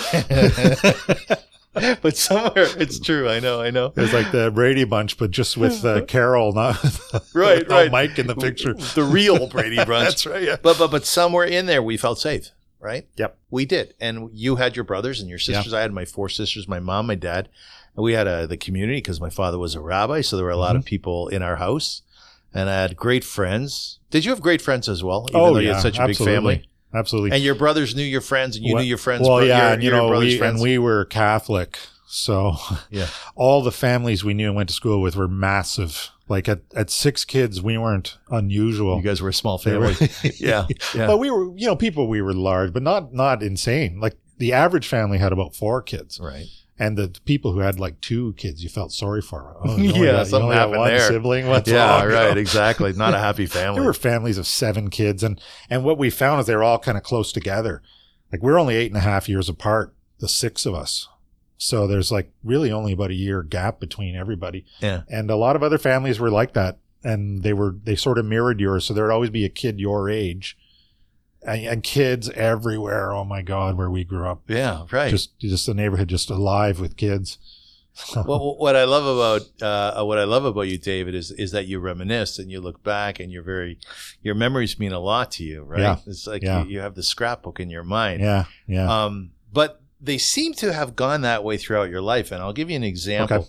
You you you painted this lovely, lovely picture of a dog oh yes, lying. Molly. Yeah. So tell us about the Molly picture and what's the background on that? Well, Molly was, you know, she was a black lab, beautiful dog. You know, everything a lab is sucky and loving and, you know, uh, They lick you to death. you lick you to death and, and wise and calm and just beautiful. Anyway, she uh, she died back in 2008. Uh, she had a, she had a brain tumor, and having seizures, blah blah. I won't go on about those details. But anyway, she died. It's actually in some ways the perfect death. She died on the kitchen floor uh, on a Sunday morning. We were all at home. The sun was pumping in through the window, and uh, it was such an ideal thing. And so. I didn't uh, didn't do much about it artistically for a few months, and then finally I did this painting called "Came the Morning," where it's it's not even our house per se, and it's not even Molly per se, but it's a black dog sleeping on the carpet of a you know fairly opulent house with the sun blasting in through the window. So I, Yeah. a little bit of a tribute. I don't tend to get that personal with my paintings, You don't not not usually. because There's an element of memory in there, but not as directly personal as that. Uh, Right. It, it seems too that I, I, you actually mentioned this that you'll pull a memory from your childhood and then you'll kind of attach it with this image that you might have seen in a magazine, right? So there's reality there having Mm-hmm. Yeah. to do with your own life and then there's co- there's just the background. yeah. Right. I paint a lot from archival pictures. From and our I think, right. And so I search those all the time. So I'm constantly on the internet looking at, you know, 1930s New York winter. Uh, and I think what happens is some of those resonate with me. So maybe that's a memory thing where a certain picture will hit me just because it, it prompts something in me. And then I'll might turn it into a painting. There's one picture when I looked at your body of work and one can find your stuff. You're, you're actually all over the internet. You've done a hell of Yeah. a job, I have to I'm tell you. very social media. You've done a active, great job. Which is oh, thank you. You really have. It's it's a relentless. Uh, yeah, you have to be on that all the time. No, I realize that. Yeah. I realize that. Yeah. I, I have my social media stuff uh, too, but you're on uh, Pinterest.ca. Yep. Your web your Mm-hmm. your website is is uh, daverayom.com. Yep. Facebook Dave Rayom artist. You're on Twitter. Yep. Uh, by the way, I love this. You described yourself on Twitter: Oh. painter, director, cranky old man, and the voice of a Scotch drinking, smoking squirrel. Yes, that's right. Well, where did that come from? I love that. And then you have a picture of a squirrel. yeah, smoking a cigarette. Yeah, sort of a Christopher Hitchens embodied in a squirrel. Is that how you Uh, hear yourself? Yeah, yeah. Oh, yeah, yeah. Without the British accent. And you like Scotch? like- I like I like beer. You're a beer guy. Actually, I think they mentioned that in Arabella, right? That you like beer. My, you told me my two passions Yes. were what? There's Your a few other hockey- passions, hockey- but well, you love your kids. Sure. I mean, right, but you love beer more, I think. No, no it said you love hockey. if my kids bring me a beer, then then, then they're okay, good. They're I'll good show kids. some love. Right, right. That's a good measurement. I like that very much. yeah. Uh, but that was uh, just some vignettes I did with another uh, TV producer. We were just hacking around and we did these animated squirrels talking about uh, current events, basically. Oh, So I was Dave Squirrel and I, I Dave was Squirrel. the the, uh, the curmudgeon on the panel. Yeah, so, yeah. you know. you don't mind self-deprecation. Oh, not at all. Publicly. No. No, I don't either. no. I just I look at myself. I I'm not vain anymore at all. I was pretty damn vain back when I in those bodybuilder days. I was When you were vain as pumping. all hell. Yeah. If people didn't know I was all jacked, I'd be you know. Now I could care less. You know. Were you one of those guys walking down the street without a shirt on? yeah, Yeah, totally. yeah, you see in those the tight T-shirt every day. you know, it's Exactly, yeah. minus forty out, right? but actually, you know, you know, sort of cured me a little bit of that was my sister because at one point I I was entertaining all sorts of things. I used to play football. I'd say, oh, could I make it go football? Of course, I couldn't. Uh, but comic art, film, what do I want to do? And I thought bodybuilding. That'd be great to be like a paid bodybuilder. Schwarzenegger. Yeah, exactly right. And my sister said, you know, do you really want to do that? She said, think about all the skills and talents and creativity you have. Like, think of all the people in your life who you like. Are any of them those muscle headed guys? Yeah, yeah. And I just thought, you know, that's really interesting. Yeah. And and no, none of them are. Your, your And I- sister seems like an amazing Oh, person. my sister's incredible. You have Yeah. great respect for her. Oh, absolutely. Yeah. She is the son my dad never had, Is she? even though he had five. Yeah. Yeah. five wh- boys. why do you say He- that? He said that. That's my dad's phrase. What did he mean by that? she's so much like him. Uh, she's got all the good aspects of him. Of your dad? Yeah.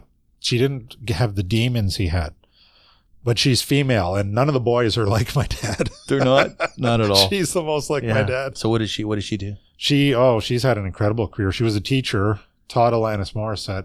Alanis liked her so much, she brought her on the road. So she became a rock and roll uh, tour manager and press manager for Lilith Fair. Had this career in rock and roll for like nine years. Met met Yeah. like the most famous people on earth. Mm. Do you know who?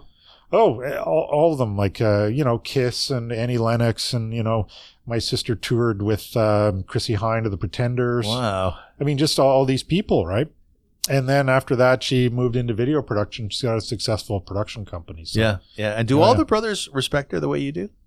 Uh, sure. Yeah, I think so. I mean, you know, she didn't always get along with all the brothers when we were kids because my sister won't take anything lying No down. guff. She's tough as hell. Is she? So, and some of my brothers would be really brutal. We were all kind of brutal to her. It was that era too, right? Where picking on people wasn't, you know, people got bullied, people picked on. It just Yeah. was part Yeah. of life, right? Yes. Yes. So we were all kind of merciless, the five boys on her. Did you apologize to her? Officially, years later, Yeah. no. You could on the show. if you like. Sorry, Josh. yeah. We're, I'm we sorry were such too. shits. Yeah. She knows that. She knows. oh yeah. So, so David, I, I asked some of our listeners to send me a poem if they'd like. Yep. Trying to mix things up on the show a Yeah, little absolutely. bit. And I got a really nice piece here from uh, Lori Raisin, and it's called Once Adored. Can I read it to you? Sure. Paint me a picture all the children can see, clear air and tame sunshine, like it once was for me. Paint me a future against this new world, where the wildlife's unthreatened and trees are treated like pearls. For the voice of a generation so wanting to be to please has been shuffled under possessions and delayed by wartime's disease. If time is the canvas and love is the brush, words are the colors too long deemed unrushed. For lessons can't be forgotten, yet the children you ignore will never see or hear of the world my heart once adored. What do you think of that? Wow. Beautiful. That's a nice piece, isn't it? it's a it's a thing about memory right and uh, passing on things Yeah. to the next generation i think that all ties in with exactly what we're talking about here with the art and creating imagery that'll last and Yeah, I, I so appreciated this piece. And I, yeah I Uh, was, beautiful I was also really grateful that she sent it to me.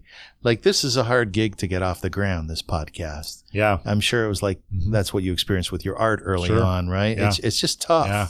You have to invest and invest and invest. all this stuff's hard Or aren't you constantly thinking to yourself, what the hell am I doing? Right. oh yeah Even though you Yeah. love it. yeah it's rough i mean because you're balancing your your comfort and quality of life versus you know what's my legacy going to be and that's you're always weighing that right it's right. like I could go get a job and make more money and be more secure and, and end all this and, and but then what would I be leaving behind for the future? exactly. Like when you look at a piece of art from 300 years ago, do you know or care what that guy's no. daily circumstance was or whether he had a crust of bread to eat or like do you even know? Well, we seem to care an awful lot about Van Gogh. Yeah, Bit of an anomaly that way. yeah. Yeah. But the rest of those guys, do you know if they were affluent or not? Cezanne and You, know, bits about these guys, the Impressionists, especially. It wasn't that Right. long ago, really. Yeah, but I right. understand your point. Yeah. Yeah, you don't know 100%. No. I mean, Manet, that's a guy who struggled, you know, Yeah. the whole time. Yeah. And, uh, but carried on. and and I'm glad he did. You know, Oh, his art's beautiful. yeah, Absolutely beautiful. yeah, They say when you look very closely at his art, it looks like a mess, but when you stand back from it, you see the beauty in Yeah. it. Yeah. Yeah. So, um, you you recently, very recently, came out with a kids book. Tom Barker, your buddy, Yep. wrote the story, Mhm. and you did the artwork in it. It's called Lady Macbeth Afraid of the Stairs. right. Right. So, congratulations. Oh, thank you. Yeah, it was quite an exercise. Was this on your bucket list? Doing a kids book? No, actually, it wasn't. Uh, Tom approached me out of the blue. He says, "I've written a book. I'd love for you to illustrate it." Tom and I go back 50 years because I befriend. He was the new kid in class in grade one. Yeah. And the teacher asked for a volunteer to show him around, and I, on an impulse, I put my hand up, and uh, the rest is history. It's nice. That's a nice story. So anyway, I, you know, over the years, I've lost track of Tom and vice versa. But uh, yeah, he came around. He says, "I have this children's book. I'd love for you to illustrate it." Tom's quite an artist himself, actually Is he? he could have illustrated it too. But what I liked about this exercise was, and just a brief bit on the story itself, he, he has a Newfoundland dog that's uh, a, a behemoth of an animal. It's like a bear. Oh, I basically. love I love those I- dogs. yeah, I just they're Gorgeous. yeah, but a monster, right? They're Like, monsters. huge. Yeah. And um, this dog is terrified of basically everything. Like he goes on a walk and uh, you know it'll be afraid of a tin can or a Or a gnat. exactly. but its big phobia is with whatever is down in the basement. And and the dog would stand at the top of the stairs and whine and shuffle her feet. And Tom couldn't figure out what it was about the basement. So he wrote the whole story is speculating on what is the dog terrified that's Yeah. down there. Yeah. So he gave it to me to illustrate and it's a great exercise because it's different, right? Because I it, it gets boring to sort of paint paintings and try and sell them all the time. I always looking for something fresh. And this ties into my whole uh, filmmaking days because it's essentially taking uh the written word and turning it into a, a visual uh, reality to match the wording. So it was a great exercise. How long did it take you to do? I did 17 panels, and I'm trying to think of how long each would have taken. Some of them are simple. They're all probably in the 20 hour area to do, 15 to 20 hours. So what's that? We're talking just a few, probably a few weeks or months. How do you deliver those pictures in what form? Uh, I just sent him JPEGs, so I would I just painted them on boards because they don't need to be mounted or whatever, and I could just let them bleed off the board. Right. And uh, and so I just took a high quality uh, picture of them, take that into Photoshop, tune up all the colors, and off they go, and send him the files. And then he had a publishing company that put it all together and typeset it and all that. And he has a whole series planned, but you know, we're moving this one not as fast as we would have liked. So if, if it takes off, we would do more. Lady Macbeth uh, goes to the city. Lady Macbeth finds a dinosaur bone. Oh, It's very going to be cool. a whole series. So Very cool. Yeah. And where can people buy them? You can get them on Amazon actually. They can. Just go on. Just type in the title "Lady Macbeth Afraid of the Stairs." It'll come up, and everything's print on demand now, right? Like I don't stock them because people just order it and it gets mailed to their door. So Yeah. It's interesting doing a project like this as well because there's a start and finish to it. Yeah, that's a good point. Yeah, there's a lot Yeah. of stuff that we do. It just goes on and on and on. Yeah, Someone was telling me the other day when it comes to raising kids, you never really cross the finish line. You know, No. you never spike the ball. no. You know? and someone just gave me recently a great quote that I love. She said, "You're only ever as happy as your saddest kid." yes. And Yes. It's like, wow, that's so true. it's very, very true, isn't Yeah. Oh. it? Yes. I know. Yes. You never fully let go. No. no. So doing this, something like this, you start, you finish, you go, you can Yep. hold it in your hand. Yep. And you can say, wow, here's a piece that I've created. And I like that about painting too. I don't I I don't like to revisit. I'll I always say I'll fix it on the next one. If I do a painting and didn't really turn out the way I wanted, it's like, meh. I'm not gonna belabor it. I'm moving on. well, what's beautiful about your attitude is you're prepared to ruin an art piece, Yeah. right? Yeah. Explain that. Explain what that means. Ruin it? You, you said, you said that in the old days, you were very stiff when you first started. Yes. You were very stiff. Your Yeah. hand didn't flow. yep. Nowadays, you'll take risks. You'll let things Yeah. happen. You'll let Yeah. you'll let your body, your soul, your hand Yep. move over the canvas. And if you ruin it, that's okay, right? you're no further off you're no further behind you know if you stop painting because you're worried about where it's going then Yeah. it's not being done anyway Yeah. there is only in terms of ruining. There's one thing that is terrifying to me is when back to the archival thing when I've painted these elaborate buildings and horses and snow and all, and then I've got to drop like one telephone wire Yeah. across the foreground. Yeah. It's like I've got one shot at this, I know. or I'm repainting everything that's behind it if I Has- blow it. So. Has that happened to you? Have you blown the picture? Oh, I'm so meticulous when I get to that. It's kind of terrifying. I even try not to breathe too hard when I'm Right. doing it. Right? It's Right. like, yeah, and if someone walks in the room and hits your elbow or something, you know, you know what freaks me out when I'm painting and I lose the picture. I just lose it. what do you mean by that? In other, in other words, I've just spent too much time on it. There's Oh, this, there's yes. this, there's a saying there's no end to art, but I think there is. Yes. what happens is you get beyond that initial spark that inspired you, and then it becomes it's Right. laborious, and then it's like that's why I prefer I like trying to keep it simpler, brushier, Yes. faster. I'm always happy with my faster paint. It's weird. And the other thing I start out with, I start with a blank canvas and I paint what I call my coloring book. So I map it out in just a black paint. It's like a it's like a drawing, a Yeah. sketch, and then I go in and start filling color. And oftentimes I'm regretful of I it's like, you know, I think I liked the sketch better. It had a spontaneity Yeah, that the final didn't have, you know? I've seen that. Yes. So yeah. But what about your process in terms of creating? Because you do you want to get out and sell and all that too? Does that cross flash through your mind? Yeah, I have this thing, and I'm not sure. Maybe you can tell me. I uh, I want my art more than I want to sell it. We, you and I have had this discussion, and uh, the idea that an art piece that I painted, and I love most of my stuff. Not that it's phenomenal, but I love it.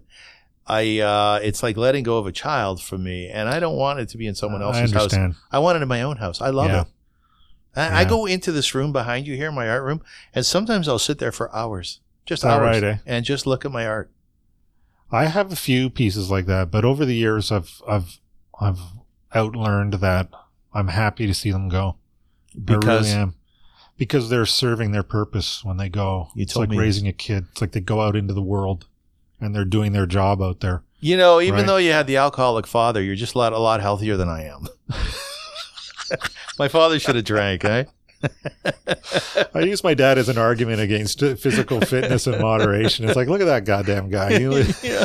you know? He was a member of parliament. Come on. His dad was the same. They both lived to be 81. They both died of the same Yeah, thing. They, which they is did like, fine. You're Oh right. my God, they're fine. so, David, it, uh, we have a few more minutes, and Yeah. I always like to finish the show um, by just asking almost like random questions. sure. but really cutting to the chase of who you are as a person. Okay. So are you uh, are you happy with your life? Have you done a good job? Yes, because I've always I'm a I'm a bit of a fatalist. I I've I can always envision the end coming. Yeah. Yeah. So I've always tried to live my life so that I really don't have regrets. Like if I kick off tomorrow, I want to be able to say, you know what, good good enough. You did a did a good thing. You took a good shot. Uh, I've seen a lot of suffering in this world. I've traveled to some really miserable places. like where? been in Africa, uh, even even down in South America. I've just seen poverty at its absolute worst, and and yet these people still smile and they joke, and I just think you know we have nothing. I I can't complain if I die tomorrow. I can't complain about my 55 years I had here as a North American. Yeah. Yeah. I could walk to the fridge and get a beer when I you know it's like why what should I I can't complain about a damn thing. Right. I mean children die at age 2. It's like what? Mm-hmm. compare it's all about who you compare yourself to right like who are you going to compare yourself to yeah i don't i don't have a mansion i don't you know but i'm also not some kid dying over in africa because the water's tainted like I know. David, I often say I walk into Metro or into No Frills and I see 10 different types of apples lined up one next to the other Mm-hmm. and you see the beautifully colored peppers. Yeah. You know the red peppers, the green peppers, Yeah. and then and then it, that leads into the cucumbers and the radishes. And I think to myself, my God, how many times in history has someone been able to go into a store, buy what they want, yeah you know, take it home and eat it, and just Yeah. go back and buy more, and it's all there Yeah. for them. i mean uh, on on such a mass level like more or less everyone can do that in toronto unless you're really down and out Pretty much. so th- this is a new thing in the last hundred years maybe I think right? so. i mean it's almost like a blip, yeah. really. i mean people in the 18 1800s We're starving. Yeah. I mean, the life was so tough. This actually ties into the nostalgia painting thing because yeah. those scenes are kind of romanticized, but tho- that was tough. I know. I don't. I love the past, but I don't look at it as something that was oh, it was so everything was so wonderful. I know. People went to little barn dances and horses, and you Yeah, know, look at- yeah. everyone was happy playing little What violins. a and, you know, beautiful pillbox hat she's wearing, right? I know. I know. yeah. They had rough lives. Oh yeah, And they were coming off wars and they were coming off recessions Yeah. and depressions, I right? know. Yeah, That's very true. I sometimes think we don't really get it. But I, sorry, I'm dragging the format down here. You want to Oh, I just go want- rapid fire? No, I just want you to say what's on your mind. What what uh, how's the world doing? How are we doing in the world? Well, I you know it's I, it's easy to focus on the negative. The world's actually not as if you look at violence in the world, it's actually better now than it's been at any point That's in true. human history. Mm-hmm. Because people don't realize this. I mean, you know, 30 million Russians died in the Second World War. Yeah. Like think of the scale of that. Huge. We don't have anything in our world today that's on that level. I look at the first half of the 20th century. World War One, basically a complete fiasco and a nightmare. Uh, World War Two, certainly don't need to explain to anyone who's Jewish what the implications of that. Yeah. I mean, holy God, was there any worse event in history than that? Yeah. So, you know, we're so polarized. What happens is a political leader gets in, and the other side just demonizes them to the point where I see this on Facebook, right? People just screaming and shrieking about Yeah. this person's going to do that. This person, it's like none of it's true. And then that person's gone, and then the next one. I It's know. like, oh, here he comes, you know? Yeah. And the, and they compare these guys to they compare people to Hitler all the time. it's And I awful. just think that that actually does a disservice to what you know happened under Hitler. Like you're trivial, you're trivializing it. It really pisses me off because I don't, I don't find people really know history well enough. By the way, you're a very good pugilist. Oh, On- thanks. on You mean social when I media. was, when I was a bull, when I was fighting you. Yes.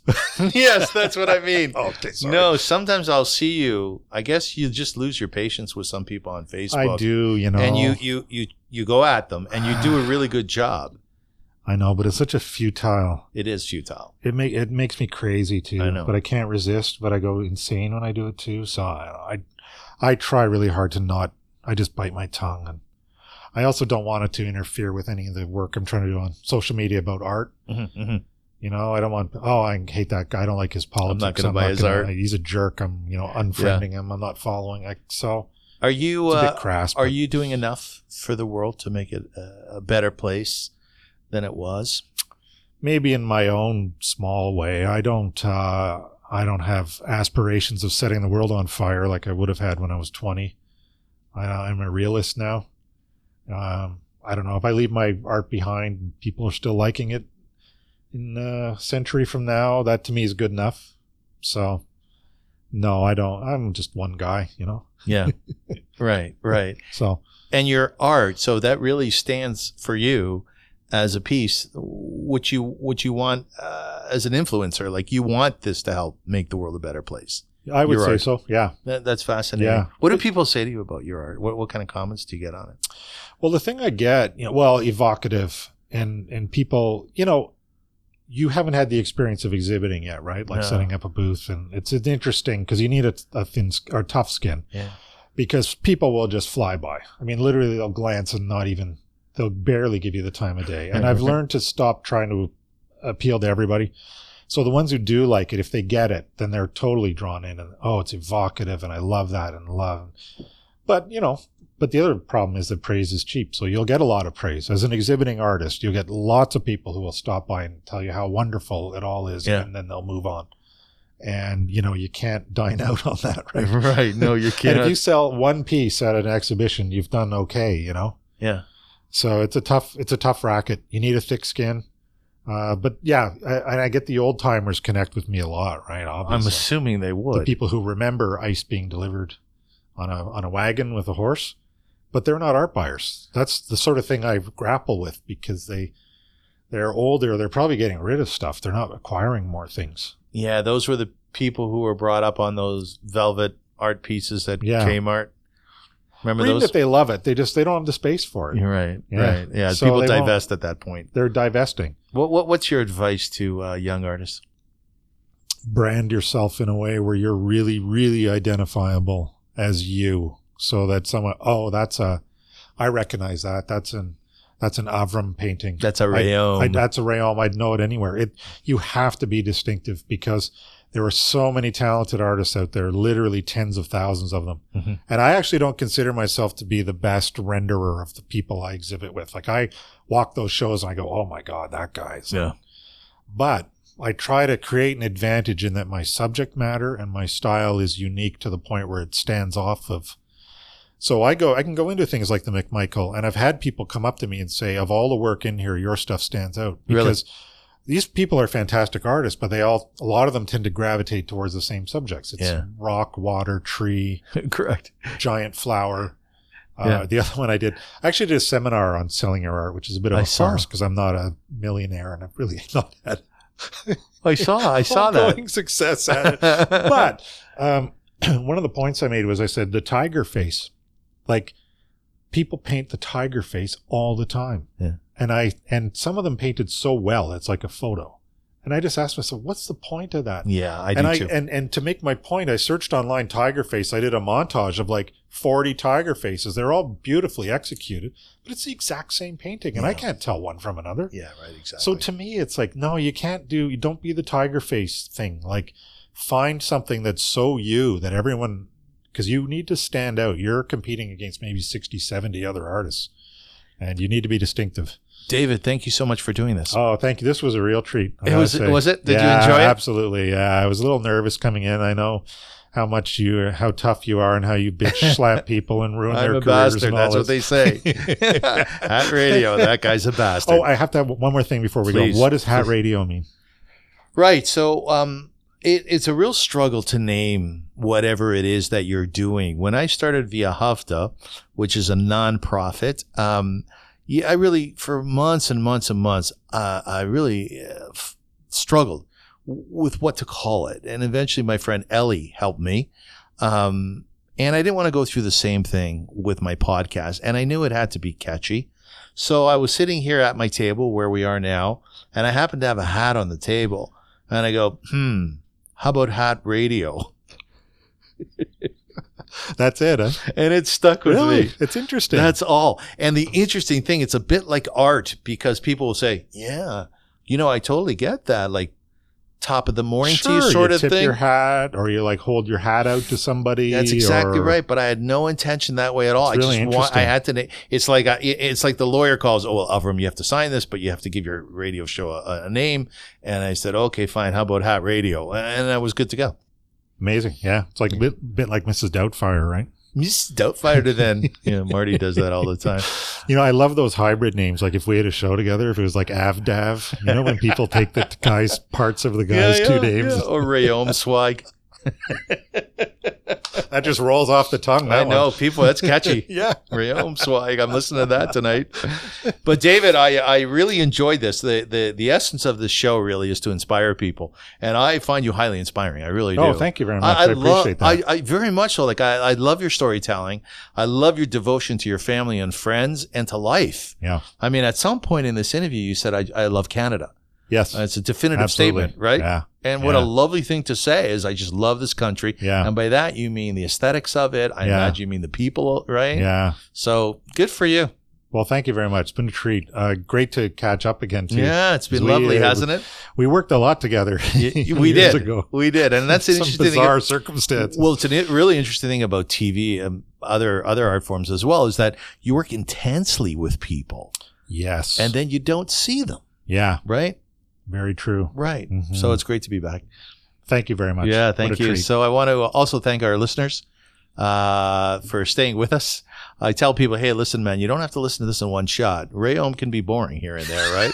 That's what I tell Sure people, can. Dave. Yeah, he Oh, can yeah. be boring, right? I get tuned out by my family all the time. exactly. So listen to it in parts, but the most important thing is take out of it what you can, and hopefully you're inspired uh, by the show and by what we're trying to accomplish here, because um, there's lots of crap out there, and and this is not what I want to present to the public. I want to present the real positive stuff. So uh, and I hope you enjoyed the show. Stay with us. You've been listening to Hat Radio. It is the show that schmoozes. God bless. Avram Rosenzweig began public speaking when he was five years old. Over the last five decades, Avram has mastered the art of public speaking. Today, Avram is a professional speechwriter and speech coach. he offers a wide selection of services that can assist you in preparing for public speaking events, speeches for family or professional occasions, a keynote, a memorial, or a simple toast. Avram can also coach you through articulation and presentation challenges. For all your speechwriting needs, send Avram an email at info at hatradio.ca. That's info at hatradio.ca. You've been listening to Hat Radio with Avram Rosenzweig, sponsored by Goodness and Positivity. Hat Radio, the show that schmoozes. Step inside my living room, share a little talk. By roads walked and lessons learned, keeping the flame of faith burning. I wanna know where you've been, and what you found out. Spread some light in the darkness, spread it all about. In the height, in the hat, put it all in the hat.